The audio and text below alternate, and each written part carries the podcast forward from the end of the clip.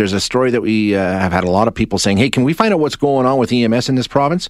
That's what we're going to do right now. Uh, a lot of things happening around the EMS file right now. There was an announcement this week by the province um, that they will bring in 8.3 million dollars in new funding um, to uh, make temporary EMS positions permanent. Uh, there's 70 positions that will be made um, into temporary full time and 30 full time positions hired in Alberta's two largest cities. So the province is taking this step. Uh, we're going to chat now with um, Mike Parker. Mike is the president of the Health Sciences Association of Alberta. Uh, Mike, thank you for your time this morning. I appreciate it. Hey, good morning, Shane. Thank you. So, okay, let's let's just break down this announcement. 8.3 million in new funding meant to stabilize the EMS service in our province, which we know is facing some big big issues. Um, will this do the job? Will this help? It's a great question, Shay. The eight eight point two they've touted as, as new funding. I got to say that it's not new. It's a uh, replacement for the cuts that they put in in 2019. So they've been running these extra units unfunded. They went over budget, for lack of better terms. And what they're doing now is just covering those deficits. So this doesn't change. There will not be a single additional ambulance added to the system. This is only paying for now what they've been trying to do since 2019 when they cut the funding under this current government. Okay, so we're talking about basically trying to maintain what's in place now, which we know is facing some pressures automatically. So it's not actually expanding it. What about, um, they do mention here, 70 casual positions go to full time and 30 full time hired in Alberta's two yep. largest cities. That's correct. Those so were hired in 2019, right? Uh, I think I think even prior to 2019, Shay, I don't have the exact for you and the listeners, but what I can tell you is that those 30 positions have already been staffed by casuals being worked full time anyway. Okay. Uh, didn't have benefits, didn't have a, a, pension, so so they're changing those to a full time, uh, and the 70 from from what I'm getting uh, run until spring of 22. So the question is, what happens in the spring of 22? I guess we'll just roll those folks back to casual. I, I don't know what's going to happen here. Again, uh, they're touting it as a workforce stabilization, and that's the best I can get. Uh, any addition in this current environment, I'll take it.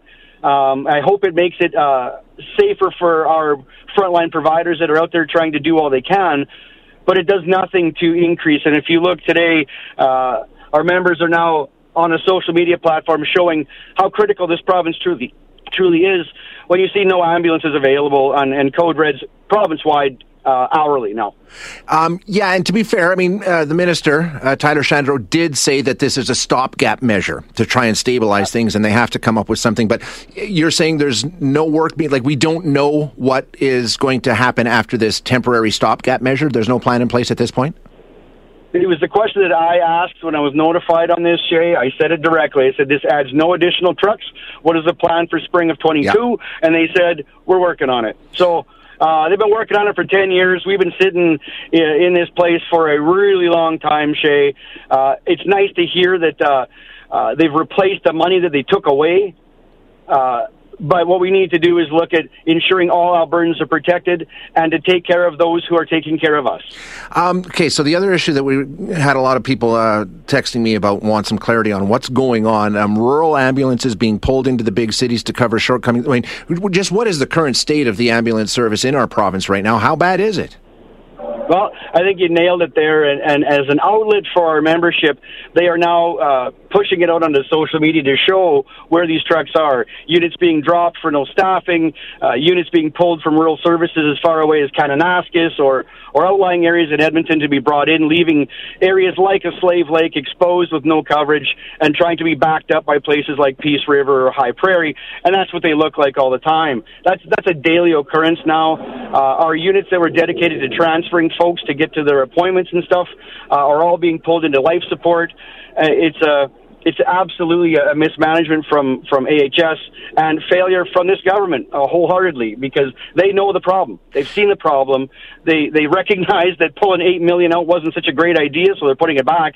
But none of this uh, solves the issue. Our dispatchers are being run into the ground trying to handle call volume shade that went from uh, roughly a thousand a day in this province to over fifteen hundred a day now. We just can't keep up correct me if I'm wrong, Mike, but this isn't a brand new issue. These ambulance shortfalls have been there for well over the UCP's term, haven't they? I mean, we've had we've had problems with, um, you know, ambulance delays and code reds and things like that going back. I'm thinking at least for ten years, right? I would I would suggest since the start of my career in '96. Uh, okay, but uh, yeah, oh for sure. Yeah, no, the, the code red issue, the the resource to match call volume and population growth has been a concern forever. Yeah, and and I've and I've heard the blowback saying all we want is more members. You know what? I don't need more members. I have a lot of members that need my attention right now under other announcements that are going on. What I need is the province to protect our citizens and the province to take care of our first responders on the front lines by ensuring they have the resources needed to do their work. That's what I need. Okay.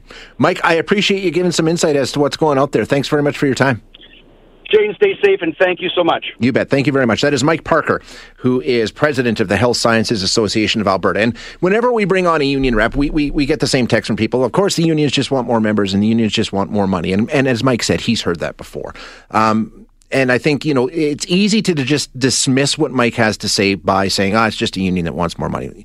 But we are, I mean, you cannot deny the reality of, and, and people are reporting it from all over the province, right? Where, you know, Peace River doesn't have an ambulance service because it's been pulled into Grande Prairie or Kananaskis has been pulled into Calgary or whatever the case may be. There is certainly an issue out there, which is why the health minister uh, came out this week and said we need to make sure that we're doing what we can. So we're going to put 8.3 million in funding uh, to try and stabilize this. That's what he called it. He wants to stabilize this, and he says this funding is important.